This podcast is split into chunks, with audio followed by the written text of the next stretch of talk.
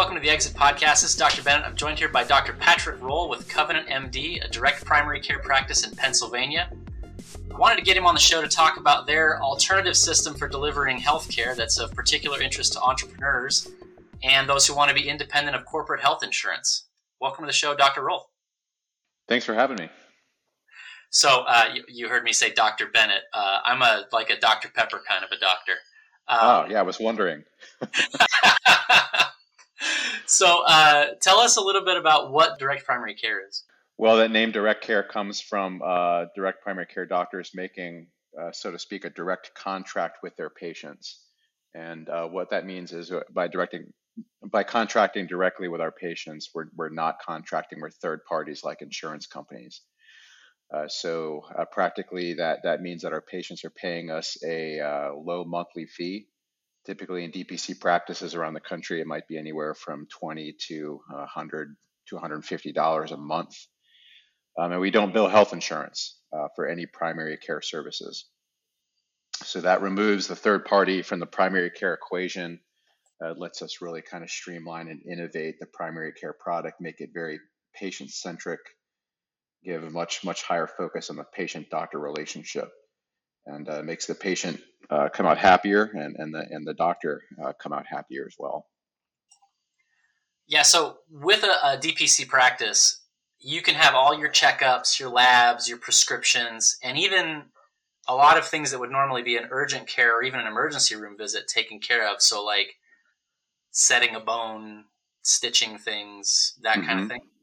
Yeah, so the idea is that about 90% of healthcare needs would be covered uh, under the direct primary care arrangement. So for that that monthly fee, it typically covers all visits to the doctor without any copays. Typically, that's how we do it in our practice. Um, we, we tell our patients really anything that urgent care can do, we can do. So we're, we're on call for our patients 24 7, 365 uh, it, it, we do go on vacation. We just hand that off to our partners as need be to cover our patient panel. But it means that we know our, our patients really well. Um, we get to know them long term. Um, so we, we know who it is with, that's calling. We usually know the, the context with which they're calling. We know uh, their healthcare history and everything. So uh, it, it, makes it a lot easier to practice. I, I should add that that it, it's possible to do that because in direct primary care, because our patients are paying us that monthly fee, we're able to to limit our patient panel. So out, out in the uh, insurance taking world, we family doctors might um, cover anywhere from two to three thousand patients on their panel, whereas in direct primary care, we're able to limit it to probably 800 max. Uh, so what that equates to, instead of 20 to 30 visits a day, it takes us down to about a very manageable six to eight visits a day, and even that's a very busy day. So I, I, would say I see anywhere from maybe two to eight patients a day. Gives us a lot of time with them. Um, allows us to really focus on their needs. Um, I don't have to dread anymore uh, my patients coming in with that uh, list of things they want to address in a visit that's maybe only budgeted for 20 minutes, including maybe maybe seven minutes with the nurse uh, and 13 minutes with face-to-face time with a with a physician patient. Um, you know, back back in that environment, I always used to say I can I can address maybe your chief complaint, maybe uh, maybe one other thing, but if if anything else needs addressing, you'll need to make an appointment to come back and see me. And and because it, it, uh, typically uh, space is very limited in busy practices, they'd have to come back in maybe uh, one to two months at best right. to address those other things. So in, in this environment in direct primary care, we're able to address all of those things in one visit. And because our, our schedule is usually open, um, it's usually relatively unbooked, even a couple days ahead of time. Um, they're able, to, we're able to really schedule those visits whenever we need them, whenever our patients need them. So, I mean, it, it, it sounds like it could potentially be a little bit like private school, where it's great if you can get in, but it's tough to get in. Is it is it pretty hard to get on your list? Uh, yeah, good question. My, my my patient panel is is closed. You know, part of the the caveat of um, of being a direct primary care doctor is that that that panel eventually has to close in order to continue to deliver the services uh, that we need. So uh, it's really limited by the providers I can hire uh, to to fill the demand for direct primary care services. Yeah. So okay. So fair enough. It is it is tough to get. yeah.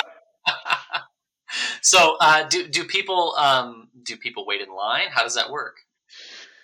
So uh, in my, I have two locations with Covenant MD. I have a, one in Lancaster, Pennsylvania, one in York, Pennsylvania. Um, I have a physician partner whose panel is still open to new patients. I have a, a physician's assistant partner here in Lancaster whose panel is open. And then I have a phys- physician assistant partner in York.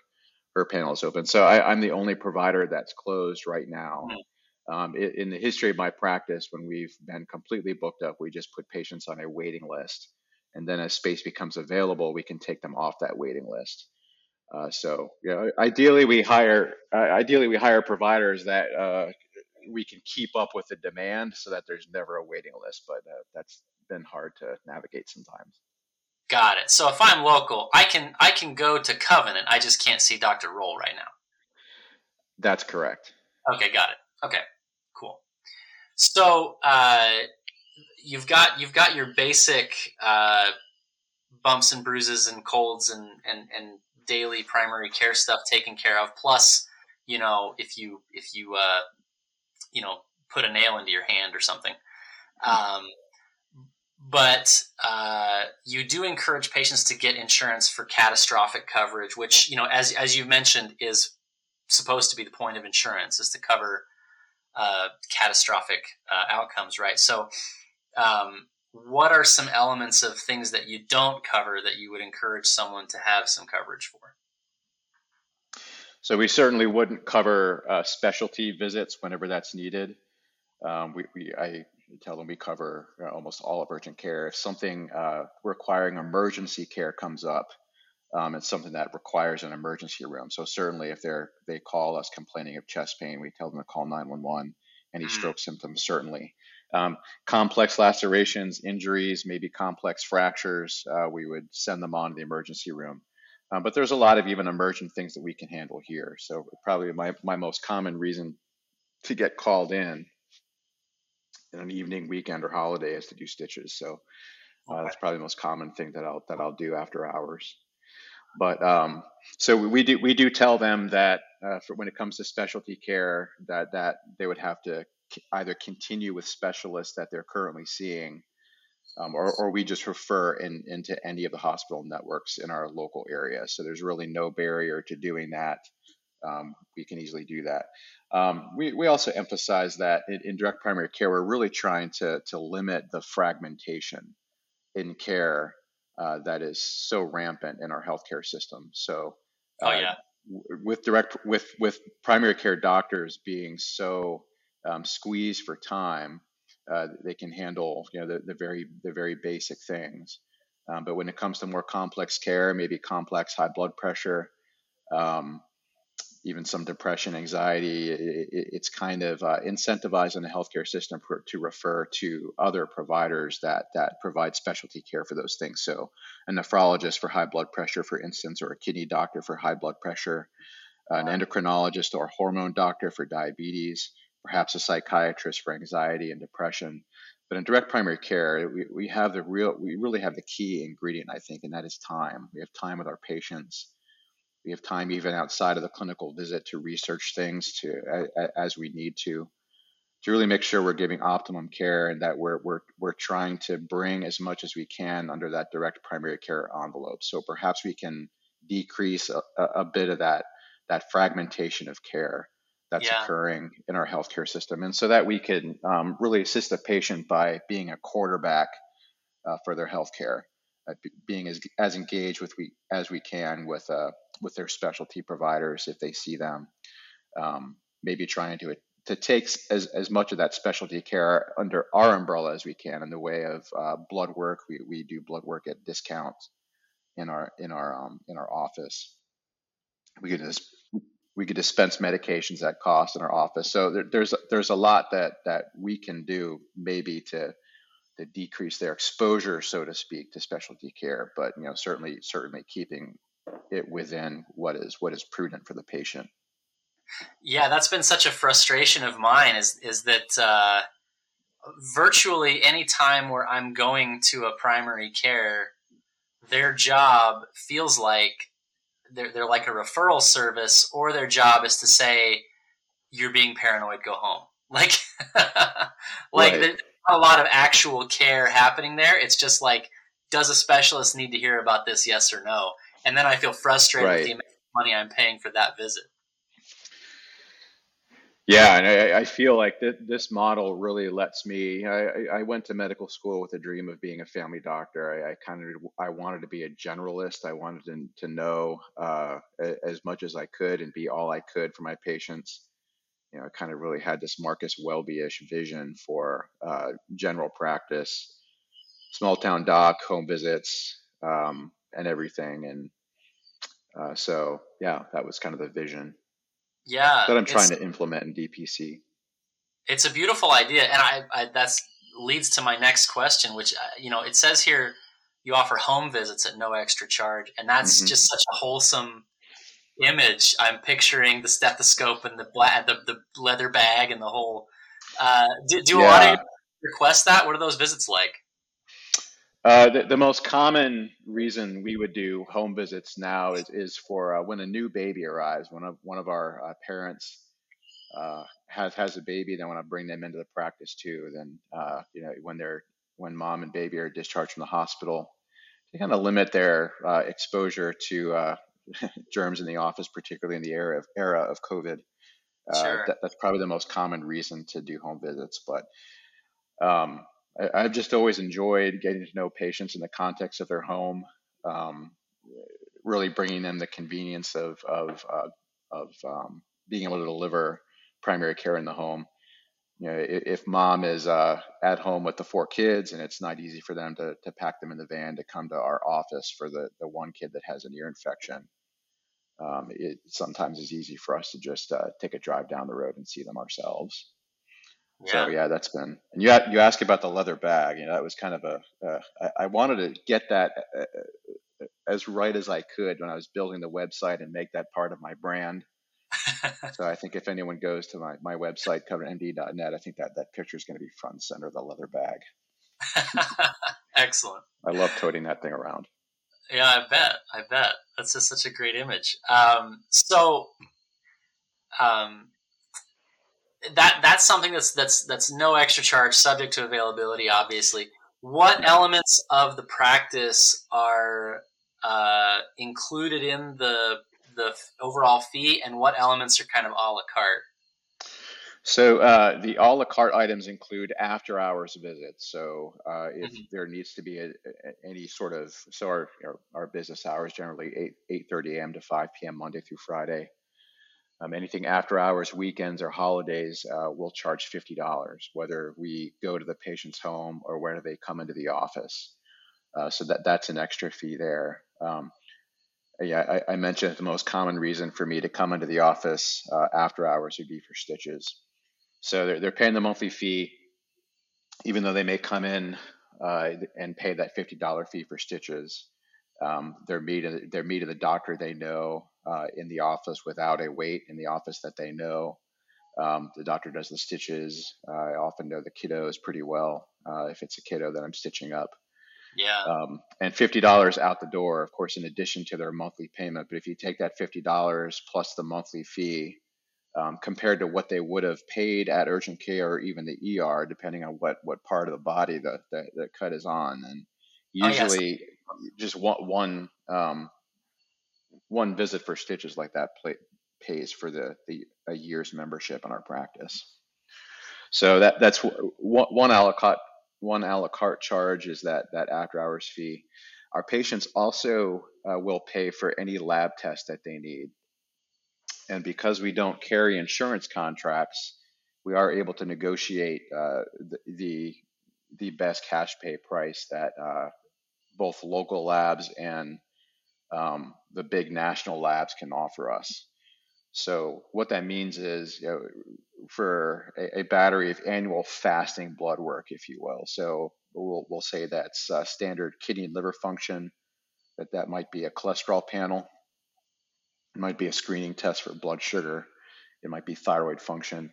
Uh, if they pay insurance negotiated prices uh, in in the the normal market, and if those labs aren't covered uh, before the deductible, they might expect to pay anywhere from three hundred to four hundred dollars for those tests. In our office, it comes to seventeen dollars.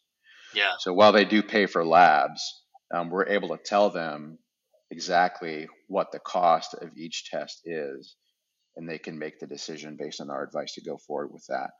Um, so labs is, is a second thing. Um, Another thing is medication. So we do keep a pharmacy in our office and we carry all the common antibiotics, all the common primary care meds. Uh, again, it's pennies on the dollar and we're able to quote them prices for that. We don't we don't upcharge for uh, any of our uh, meds. Uh, we just charge them cost. So there's really no incentive to us if they can find a better deal at the pharmacy down the street. So we make a lot of use in our um, exam rooms of GoodRx. GoodRx.com is a website that compares cash pay prices at most local pharmacies. So it, it's easy for us to pull that up, just uh, compare that to our costs. Usually we're beating GoodRx, but um, if they can get it better at Wegmans, for instance, then we'll let them know that. We can just easily send the prescription to Wegmans. It's up to them. Um, we're also contracted with a mail order pharmacy and that pharmacy uh, can mail their their medication, particularly chronic medications, to them directly to their home at, at very similar prices that they could get through our pharmacy in the office. So just an added convenience there. So the a la carte charges, um, after hours fees, medications, labs, um, and then sometimes uh, there there might be uh, there might be procedure fees. Um, usually those come in and so for instance our local pathologist here if we do skin biopsies they'll just client bill us for the pathology fee.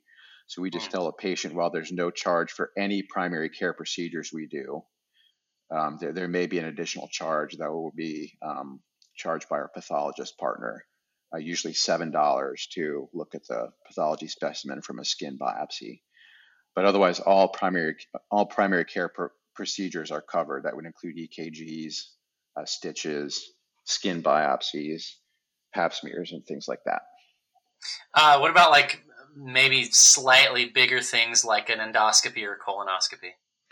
So that, that's something we wouldn't do in our office. Uh, we're not okay. uh, credentialed to do those tests, so we would we would send them for uh, endoscopies and colonoscopies to our, our local gastroenterology or general surgery practices.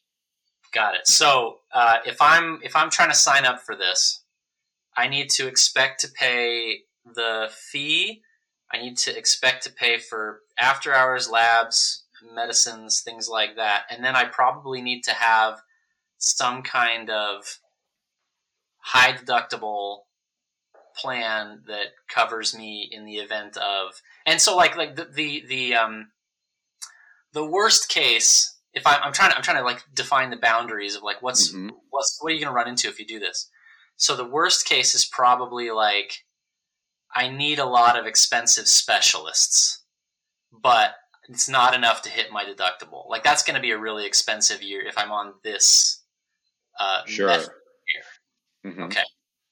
So um, I, I wanted to ask you also. Um, if if uh, if I'm at the uh, if I'm at the all you can eat buffet, um, I'm, I'm maybe getting people who are trying to get their money's worth out of the all you can eat buffet. And so, uh, if you are offering sort of this unbounded uh, right. access to you for the, for a monthly fee, do you get a lot of kind of hypochondria and and uh, people who want to be seen a lot? Yeah, great question. Uh, in, in, trying to sell this business model to my wife, because she was the first one I really had to sell it to in order to open my own business and uh, go into debt to do this and everything, she she had a very similar question: Won't you attract all the hypochondriacs? And um, I, I think Uh, the, the, answer is is no. I, I think every doctor's patient panel is is going to be be balanced by those that are I would call them higher utilizers of primary care services and those that just uh, it's even hard to get them to come in for their annual physical. And I, I would say uh, um, our, our, breakdown of those patients aren't really any different from the years when I did work in the, in an insurance taking practice. So um, for our higher utilizers, I, again, we have I think we have the privilege of time with them. We get we get to know them really well. Uh, we we make maximum use of telemedicine. Um, certainly, if the patient prefers to have a face-to-face visit in the office, uh, that we can do that. Otherwise, we can use secure email, secure text messaging. We can use uh, um, video visits as well uh, to to sort of streamline our time and, and the patient's time, um, and even even make our communication asynchronous, asynchronous, if you will, in the form of email, if that's appropriate and if that's fine with the patient. Yeah, I wonder if getting away from the scarcity mindset almost helps to put that anxiety to bed a little bit. Like, yeah, I, I, think that's exactly right. So I, I, I think, and, and my my my wife's big reservation was, um, yeah, I, I when I was working in the insurance-based practice, she saw how stressed out I was, the the hours that I put in, and just kind of keeping up with my notes and everything. And she was just worried that uh, with being taking 365, 24/7 call, what kind of quality of life will that be? Will that be even worse? And you know, I'm, I'm six years into it now, and I and I I think uh, yeah, and she my, my wife is actually the administrator for our practice and and talks to a lot of prospective patients and everything. So so it's really able to offer them um, or even you know, potential uh, provider physician employees what what exactly life in our in our practice is like. So i i, I would say uh, i can count on probably both my hands how many times i need to come into the office in a calendar year. So um, hmm. it, it, it's not too burdensome. Um, I, I, might handle one or two text messages an evening uh, maybe a few over a weekend um, usually it, it's very brief exchanges, uh, uh, pretty simple. So uh, the, the, quality of life is is certainly much better than than what I had in the in the situations I was in previously. Cool.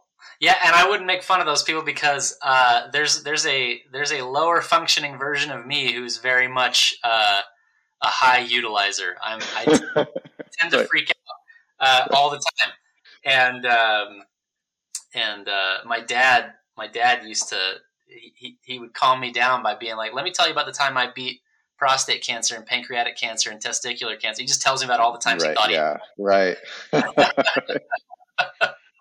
so, uh, so you're you're really selling me because I really feel like if I if I had a doc that I that I knew I could get, you know, on a moment's notice to just have the conversation, it would be uh, it would be really reassuring. So that's that's that's awesome. That's really really cool. Um, okay, so uh, you wrote this fantastic blog post titled "How the Amish Made Me a Better Doctor." Right. Uh, right. did you actually? It sounds like you spent some time in, in a conventional, like corporate healthcare environment, but then you spent some time at this Amish Mennonite clinic. Can you can you tell us a bit about your experience at that clinic and how it led you down this road? Yeah. So uh, not from Lancaster County, PA. My wife is. So uh, we we moved here uh, several years ago, and uh, was working in a big sort of standard healthcare system here in, in the Lancaster area. And this opportunity came up uh, to uh, to work for this independent uh, clinic in a small town here in Lancaster County that that catered specifically to the to the Amish and Mennonite and I, it seemed like frontier medicine to me. It, it seemed like uh, that was the very dream, uh, that Marcus Welby-ish dream that I had when I when I uh, started medical school. So I couldn't resist. Um, was was a bit tough at first on a couple of fronts. One, there was just a lot of OJT on the job training, refreshing, and uh, getting used to casting and splinting. We had our own X-ray machine. Um, the the Amish really expected the the primary care doctor to do as much as he or she could and avoid the emergency room. So saw saw a lot of uh, incredible soft tissue trauma, uh, a lot of bone trauma, uh, just did, did, did a lot of things that I just never uh, envisioned myself doing as a primary care doctor. It was a it was a it was a real adventure.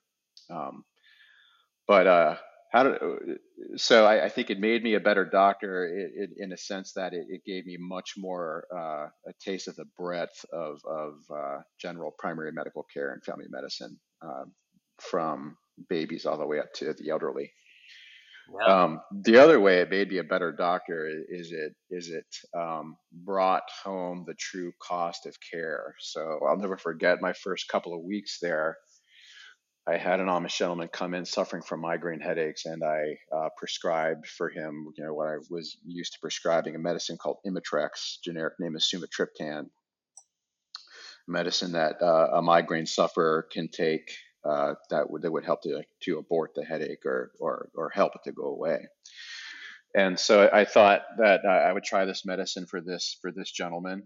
And um, when insurance is the third party payer, uh, we're often uh, insulated from that cost of care. Uh, you know, that, that's putting it mildly. We really have no idea um, what uh, our, the, the cost of what we're prescribing is to either the third party insurer or to the patient. Right. Um, and that, that fact is a lot more dire in, in this in this day and age when deductibles are so high. Um, but in any case, I, I prescribed Imitrex for an Amish patient. He went to the pharmacy down the road, and lo and behold, it was 250 about 250 dollars for nine tablets. It typically comes in nine tablet packets, and um, quickly called me back that that day and said he, he just couldn't do that. So um, was just an example of you know how my eyes were opened to the cost of care. Um, that clinic was already pretty well adept at uh, connecting their providers with uh, with self-pay resources in the community. Of course, the Amish don't carry uh, typical health insurance. For, for many, many years, they've, they've been doing um, what sharing plans, modern sharing plans, are doing now. So um, church members pay into one pot, so to speak, and, and that money is used to fund um, members' health insurance costs. So that's how that's how the Amish have been doing it uh, for many years. So they're looking for um, the best care at the best prices. So uh, we we knew where to go to get an MRI for $450, for instance, uh, to get a CAT scan for $250. Uh, we had cash pay prices for labs and things like that. Uh, we knew what the specialists were in our community that would deliver uh, good cash pay prices for our, our, our Amish clients. So yeah, those those are a few ways where I, I, I think uh, working in that practice really really made me a better doctor. It gave me more breadth of, of care, and more experience with a with a broader uh, breadth of care, and uh, really helped me zero in on that that uh, true cost of medical care. That needs to be part of, and it, it continues to be part of uh, our conversation in the exam room. You know, what is the cost of care? Um, instead of that just being handled outside uh, by a third party payer. Yeah, and did you so with in the case of the uh, the patient that needed Imitrex, um, how does seeing the sticker price for the procedures affect the way people get care or the way that you offer care? Like, are you more likely to offer holistic interventions like diet and exercise? Like, do you have more of those conversations because of the sticker price? Yeah, I, I absolutely do, and it's not because of the sticker price. You know, I, I have no, you know, I'll, I'll use diabetes as an example, type two diabetes. Um, that that's it, it's interesting times uh, it, with with type two. Is I, I really think that the, the the best medications for the treatment of type two diabetes are actually the newer medications that are very expensive and may really need uh, the assistance of a, of a health a health insurance product uh, to assist our patients to afford them. And I would have no hesitation in prescribing them. They're great medications. They really help to address uh, what is the problem in, in type 2 diabetes, um, which is insulin resistance. Mm-hmm. Um, but yes, I, I, we, we, I do because I have time to spend with my patients. I, am really trying to to harp on lifestyle. Um, so I, I, would talk to my diabetics uh, about uh, low carb or the ketogenic diet as something that might help to control their blood sugar far better than any medication that I can prescribe in many cases.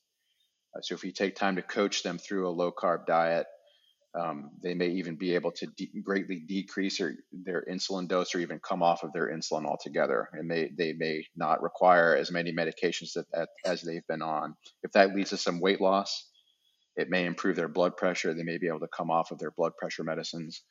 So uh, yeah, we talk to them, uh, talk to our patients a lot about lifestyle, diet, exercise. Uh, I talk to my patients a lot about sleep.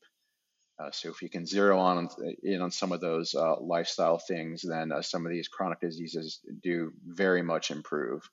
diabetes with diet, um, anxiety, depression with better sleep and exercise. Mm. Um, so yes, those are those are low cost uh, interventions, saving our patients a lot of money. But in, in, in the case of diabetes, if it comes, if it requires the assistance of uh, some of these other medications to help control blood blood pressure and, and even assist them in losing weight, then we do everything we can to to get them on those medications. Yeah, in in the case of the Amish, you know, if if they are they're not taking your advice to get catastrophic coverage on top of their direct primary care. I know you mentioned that they have essentially a health sharing arrangement. Mm-hmm. Yeah. Um, do they have a different approach to things like cancer, things like car accidents, or is it just that they handle it with this uh, this health sharing thing instead of conventional insurance? Yeah, they, they would still handle it within that that health sharing um, environment and and not use traditional insurance even to pay for the very expensive things. Uh, so e- even those uh, really higher cost things like cancer surgeries are handled within the sharing plan. Okay, but they still do get that type of care. They just uh, they, they still absolutely get that type of care. Yes. So okay. yeah, they they they don't they typically don't avoid even the higher cost care when it's medically indicated. Um, it, it isn't always the case. Uh, sometimes uh, cost can be quite a barrier with them um, and they might be more prone to uh, do other alternative things um, by other alternative providers in the community. Um, so we, we do our best to try to try to navigate that system too. Yeah, that, that was going to be another question. Is is I'm sure that in that environment you you surely dealt with cultural uh, differences, uh, especially as regards uh, technology and Western medicine, and how how did you navigate that? Yeah, that was that that was a challenge. Um, you know, uh, what, one big change in coming into uh, being a doctor for the Amish and Mennonite is, whereas uh, in a typical practice, doctors still enjoy or providers still enjoy some prestige. Uh, in in the practice with the Mennonite, I, I think, or, and the Amish, I think uh, medical doctors were were uh, on par with sometimes the uncle down the road that uh, um, d- doled out medical advice and had some herbs to offer. Um, You're just one other guy they can talk to. Just one other guy they can talk to, exactly. Uh, so there are a whole stream of other um, holistic providers, some of them very good, chiropractors, some of them very good. Um, but uh, sometimes we, we really had to battle against uh, advice that was we, we felt was just very detrimental to their health. Can you can you give me an example of like things that you had to fight them with? Um, one big example that I recall was Lyme disease. So uh, yeah, that's that's been a controversy for some time. Um, but in different tests for Lyme, um, you know, there were there were providers in the area that would um, put electrodes on their fingers and would use uh, electrical current to diagnose uh, the chronic and acute Lyme, and uh, would would use that information to then treat Lyme with uh, with a pretty complex uh, and usually pretty expensive uh, cocktail of herbal remedies um, for what may or may not have been Lyme. So, uh, in you know, just talking about uh, with our with my patients about how we would test Lyme, what some of the limitations of our testing would be, um, what tests are validated for uh, diagnosing Lyme, what tests are not validated for diagnosing Lyme, what is validated as a as a treatment for Lyme, and what are not. Um, th- those were, so I think that was a one big challenge that that comes to mind but you're not just having a single uh, not particularly patient 12 minute conversation uh, you know once a year with like you've got time to kind of massage and and, and uh, acquire some personal uh, credentials even if they don't care about your degree. Correct. So yeah we, we do we we do want to uh, treat the patient certainly in with respect to their values and what they what they think uh, and in terms of their finances what they feel that they could do. Yeah. Um, another yeah, another comment go ahead. Uh, well i was just going to say so I have, a, I have a doctor buddy who um, basically so my my uh, I, I don't know what your take is on the whole covid situation. I i have definitely um,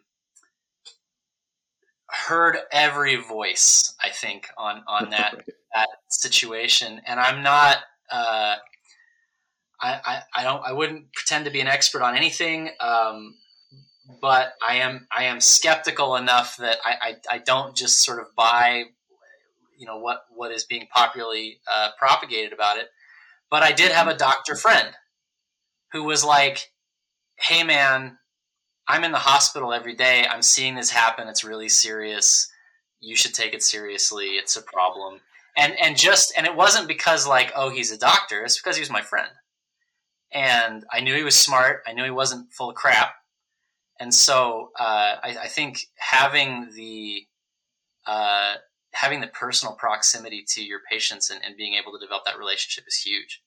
Yeah, exactly uh, especially when it comes to conversations about COVID. And uh, you know, like you, uh, my patients are just all over the map about um, what they believe about COVID, what they want to do, vaccines, treatment, the whole nine yards. So, yeah, it just requires, um, yeah, that's where I, I, really enjoy knowing my patients well, um, though uh, my views may differ from my patients' views sometimes in the context of that that um, relationship I've established with them now over many years, um, it, it's it's really helped streamline the the pandemic for us.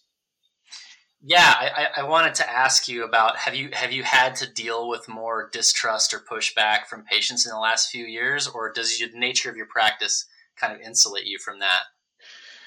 Yeah, I, I, think it did insulate insulate us somewhat um, when, when the pandemic occurred and the and, or began and the and the lockdowns occurred. Um, we, we sort of hit the ground running. We were already utilizing telemedicine, uh, so we we just pivoted into a, a, a much higher emphasis on telemedicine at, at, that time. So our patients were used to interacting with us in that way. So uh, yeah, that, that, would, that was pretty streamlined when we when we made that transition. And then uh, yeah, as I said, as things developed and you know people got settled into their respective camps, if you will, um, regarding all the all the facets of COVID. Yeah, because because we knew them and we had that that uh, relationship established with them. I, I think still those those conversations went pretty well for the most part. Awesome. So you are a provider in the direct primary care space, but you're also a patient yourself in a health sharing ministry. Can you tell us yes. how that's been for you? Well, unfortunately, I can't tell you too much because uh, either I'm very healthy or I'm just really stubborn, like uh, most uh, middle-aged male guys, and just never go to the doctor. Um, and I think being a male physician, it, it ratchets that up even even higher. Uh, but you know, my, my family are are higher utilizers of of a, of a sharing plan, so um, I, I, think it's been a great experience. Uh, really, since I opened my practice, it, really the the attraction of health sharing plans is that it is good comprehensive care. Uh, for a, a, much lower price uh, than what we would pay for for premiums uh, to a standard insurance product. So we were members of Samaritan Ministries for a few years. Um, we uh, used Sedera for a couple of years, and and now we've transitioned to Zion Health. And um, we, have made those transitions just just generally based on um, the sharing plans that uh, we could utilize as a small employer here in Lancaster. Um, I think we we were really happy with all three of those products. Um, in our in our market, they're they're really quite common. uh, these sharing plans. But I, I, think it's it's been great for my family. The reimbursement has gone very well. We we certainly enjoy enjoy uh, the lower uh, premium prices, if you will.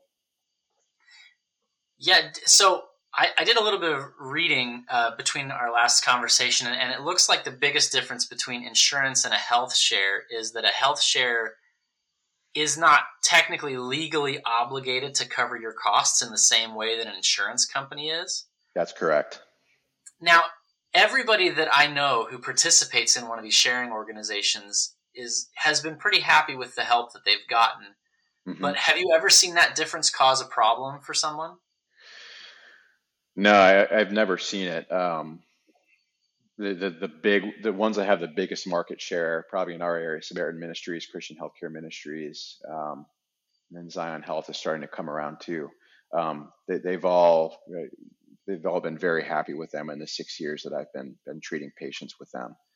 So that while they're not legally obligated to cover costs they're not going to be uh, subject to uh, rules and regulations this differs per state uh, that would usually govern uh, health insurance companies. Um, they usually deliver very well um, on their intent uh, to cover what they purport to cover. Yeah, I mean, I, I imagine as a uh, as a sort of uh, upstart product, um, the need to be re- reputable for for covering things has got to be really high for them. So they, they, they probably would need to err on the side of of saying yes, especially if it's like you know somebody has cancer, so something really tragic, the kind of thing that you buy insurance for. yeah, know, just one or two of those stories could be uh, an enormous problem for them.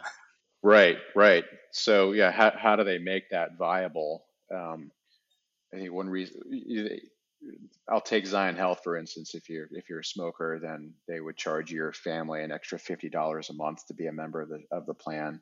Um, if you have a pre-existing condition, and, and, all the sharing plans do pre-existing conditions differently.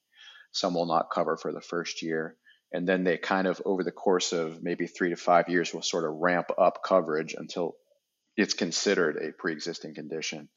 So that that's how I think that's how they um, their guard they guard their costs a little bit and are able to offer um, such good prices for premiums. So if you are in an uninterrupted coverage situation, like I have, I have corporate insurance right now, and I switch to a health share plan. Does that this may be deeper than you want to go, but but do, do the pre-existing conditions still count as pre-existing conditions, or is it like a, the continuum kind of they, they all have their definitions as to what uh, constitutes a pre-existing condition. So, uh, you know, when it was diagnosed, are you stable on medications? Has there been any need for you to adjust your medications in the in the last several months or so? Um, but generally, if you make the change over from a standard insurance product to a, a sharing plan, um, then there there may be just limited coverage for a pre-existing condition. Now, for Sedera, not Sedera, but for Zion Health, that that limitation in coverage might constitute. I'm not, I can't quote exact numbers, but maybe fifty thousand dollars for the first year, uh, maybe seventy-five for the second year, maybe one hundred twenty-five thousand for the third year. So while there's a limitation in coverage, uh, when it comes to uh, a pre-existing condition that may be chronic, perhaps well controlled, it's still probably what they will cover is usually well within the bounds. Um, of, of what they will typically cost someone in a year. Um, if it's uncontrolled diabetes and they may need to be admitted to a hospital uh, because of complications of diabetes, that that's where you know potentially can get just a little bit dicey in terms of cost if, if that condition was pre-existing. Right. And you're you're so Covenant MD. How roughly how big is your team right now? Uh, there's uh, let me see. There's eight of us. Okay, total between two locations. Uh, no, there's four providers, and each of us has one nurse. Roger, and then office staff, that kind of thing. Uh, we don't have office staff, so uh, my wow. wife works part time uh, on administration. Um, but but usually the direct primary care model will work uh, with one provider working with uh, one nurse. So I, I've seen graphics that the typical FTEs or full-time equivalent employees that a provider needs is about 4.5, I believe. Uh, so when they're, you know, we don't need to hire a coder, we don't need to hire a biller.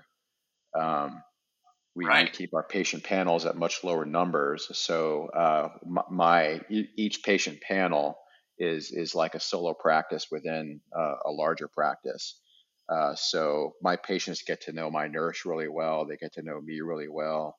Um, our our billing system is very streamlined and automatic. Um, so there's a, a lot less of the attention we need to give to the administrative stuff, and we're able to to give a lot more attention to the clinical stuff as we ideally should be.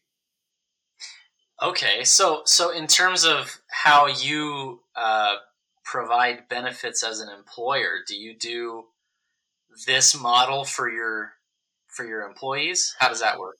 So yeah, we would offer them uh, free membership in Covenant MD for their for their um, for their family member for themselves and their immediate family members. Mm. Um, we we do offer uh, a sharing plan. Is it's just easier for us to cover that as a smaller employer. So we we offer our our patients Zion Health, um, and so they make use of that. Um, and then other standard insurance or standard benefit things like a 401k and things. Yeah, yeah.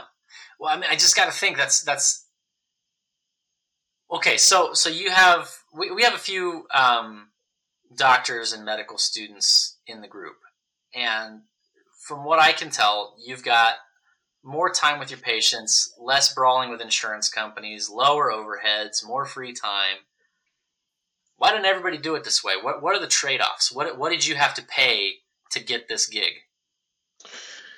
yeah, so uh, I, it was, I think, easier for me in a way to do it uh, relatively early on in my career as I didn't come out with any debt. So um, I, I, worked for four years between undergrad and medical school, uh, paying down my undergraduate debt. And medical school was free for me because I did a, a, a scholarship through the U.S. Air Force, the Health Profession Scholarship Program. So uh, medical school is paid for. I did seven years active duty. Um, for anyone considering a career in medicine or law, I, I would just uh, highly recommend looking into the armed forces. It's a great way to go. So, uh, so one one big barrier uh, to someone maybe coming into direct primary care or even starting a direct primary care practice is being saddled with uh, all that debt that doctors typically come out of medical school with, and having to be under the thumb of that for for many many years. That's a big barrier. Um, another one may be a, a perceived uh, lower security and not being a, uh, under the um, under the auspices of a of a, of a bigger uh, healthcare system. Um, mm. The independent primary care practice is becoming a dinosaur in this day and age. They're they're usually now being bought up by bigger medical systems, and they're usually a part of a bigger medical system that can offer things like loan forgiveness, that can offer uh, pretty flashy um, benefits packages that a smaller practice just wouldn't be able to to uh, to afford. Um, that that's a barrier. Um, trying to think of of oh, so I think those are the bigger ones. The reason that that being kind of a involved in a corporate health system would be of benefit to someone who has a lot of debt is just because they pay more. Is that? Yeah. So yeah, where that would be a barrier is uh, if, if they what's really attractive in a in a more co- corporate environment if they offer to pay down that debt um, and if they um, if they spend if they have maybe have an, an agreement where they spend uh, such and such time within that system um, then that would that would be a barrier got it uh, to not have a program by which we pay off that debt another another big barrier uh, i would mention you know any, any local doctors that worked work for a local health system that might be interested in joining a smaller independent practice. Um, usually there will be non-compete clauses in a in a physician or provider contract that would say that uh, after leaving our organization, you cannot work within, let's say, 20 miles of where you were uh, working before for a period of two years. So, where we would be making a reputation in a local area and where we might be attractive to uh, other providers maybe coming over for any number of reasons from a, a big corporate environment. um, it, it, might be hard to lure them um, because they're saddled with that there's those non-compete clauses that will interfere with them working at any other um, office in the local area. Yeah. So you've got you've got eight people on the rolls right now, and what's the uh, d- does this? Do you want this to scale beyond what it is? What's the what's the dream, the vision for the big picture? Yes, I, so it, it certainly is scalable. I, I, I think um, what, what's really on the rise is uh, the use of direct primary care services by employers. So that that's something that I uh, really benefit benefited from um, having partnerships with local employers from very early on in the life of my practice.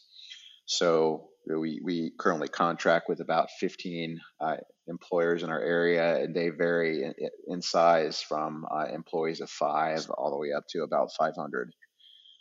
Um, so for some of our employers, we're the only healthcare offering that we that we we offer uh, their employees. So uh, usually the business would will pay our monthly fee on behalf of the employee they may also pay our monthly half a monthly fee on behalf of any family members that choose to to sign up with us. Um, some employers, if they if employees incur any costs in the way of medications or procedure costs or um, I mean, that would need pathology costs or or lab costs, and sometimes the employers will even pay for those, so they get an entirely free primary care package. So I, I think um, we don't do a lot of advertising in our local area, so we always get uh, a, a, sort of a steady influx of people just looking for an out of the box solution for uh, uh, low cost, high quality primary care. Um, but what, what, also what what also makes this scalable is uh, is what's catching on with uh, with employers as this being an, an option to uh, control costs for for for primary care services. So currently you're getting onesie twosies, but you might at some point start getting kind of whales where it's all yeah yeah right and sometimes we do. So our our um, our York clinic yeah, I opened that uh, after uh, probably you know, just past our third year so um, hard to to open a, a separate clinic in a in a town that's about a half an hour from me but what what really made that work was a larger employer approaching us and saying, "Hey, would would you consider um, advising us on building an, an on-site or near-site clinic, direct primary care clinic?" And that's how that's how our York clinic started. So we are uh, sort of the near-site provider for a large employer there. And in addition to uh, employees and family members from that large employer, we also uh, serve the general population in the York area as well. Hmm. So, yeah, what's the vision for the future? Yeah, you know, just uh, just this week, we're beginning talks with a with a large, uh, well-known employer in a local area uh, that is considering uh, using us to deliver primary care to their employees. So we're kind of working out whether that's going to be will employees come to our uh, one of our locations in York or Lancaster, or would it be more attractive to them for, for for them to have maybe a smaller clinic that's on site or near site? and what would it look like for us to build that out and uh, hire a provider to staff it, uh, a nurse to staff it. So there's a sort of conversations I think we'll, we'll begin to have a lot more of in the coming years, hopefully. Yeah, me and the me and the guys uh, occasionally will talk about the pirate ship, and uh, ah. you. Uh, it it feels really good to be the captain of a pirate ship.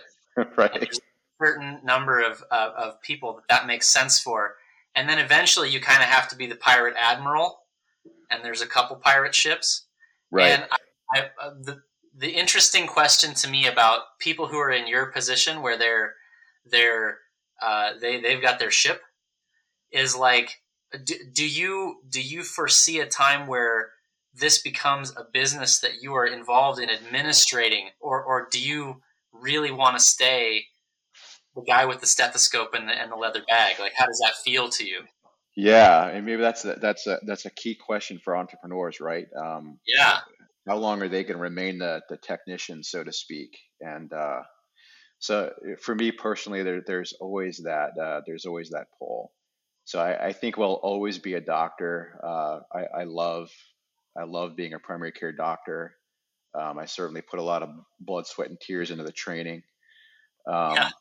And and it, right now, I, am trying to find a balance. Um, you know, how how can the business uh, pay me to do more of the administrative business owner stuff and less of the technician stuff? Um, because I think as things scale and, and, get a little bigger and we get more employees, that uh, there's the demands uh, on the business side are are, are harder. They, take they, they take more time, and so there's there's just going to be this uh, this um, this pull both ways. But I, I think uh, yeah, I, I, I don't want to be I don't ever not want to be be a physician in some respect. Yeah, I mean, you mentioned the pain that you went through to get this credential. That's a lot more pain than getting an MBA. So it might, might make sense to have an MBA do the MBA stuff and have sure. you stick to doctoring. Yeah. Uh, that's uh, but you know, good good problems to have. So that's that's exciting. Um, well, uh, this has been just an awesome conversation. I, I feel like the guys are, are really going to enjoy um, this discussion, particularly from the perspective, of, you know, both both from the side of you know, I'm a patient and I want to get away from the corporate health system. Like there, there's that appeal to it. But also, I love stories of people who um, say, so we, we have so many guys who are like, I feel trapped. I feel like I have to do this one thing. I, the, I, I've definitely talked to doctors for whom medicine is really dehumanizing and uh, and like there's lots of depression there's lots of like mm-hmm. psychological problems in the field and i think a lot of it is because of this lack of human scale and this this uh, you know they're, they're sort of um, driven by debt and by you know sort of running around like a like a chicken with their head cut off and you have found this niche and you know admittedly you know there were there were circumstances that made that easier for you to do but you found a human way to do this. And so that is so cool to me and i'm, I'm really excited to, to, to show the guys. Thank you so much for uh, taking the time. And for those of you that want to check out if you're in the pennsylvania area we have a couple pennsylvania guys. You want to check out uh, his practice it's covenantmd.net uh, otherwise, if you're interested to learn more about Exit Group, you can check us out at exitgroup.us or follow us on Twitter at exit underscore org. Thanks a lot, Dr. Rohal. Great. Thanks for having me.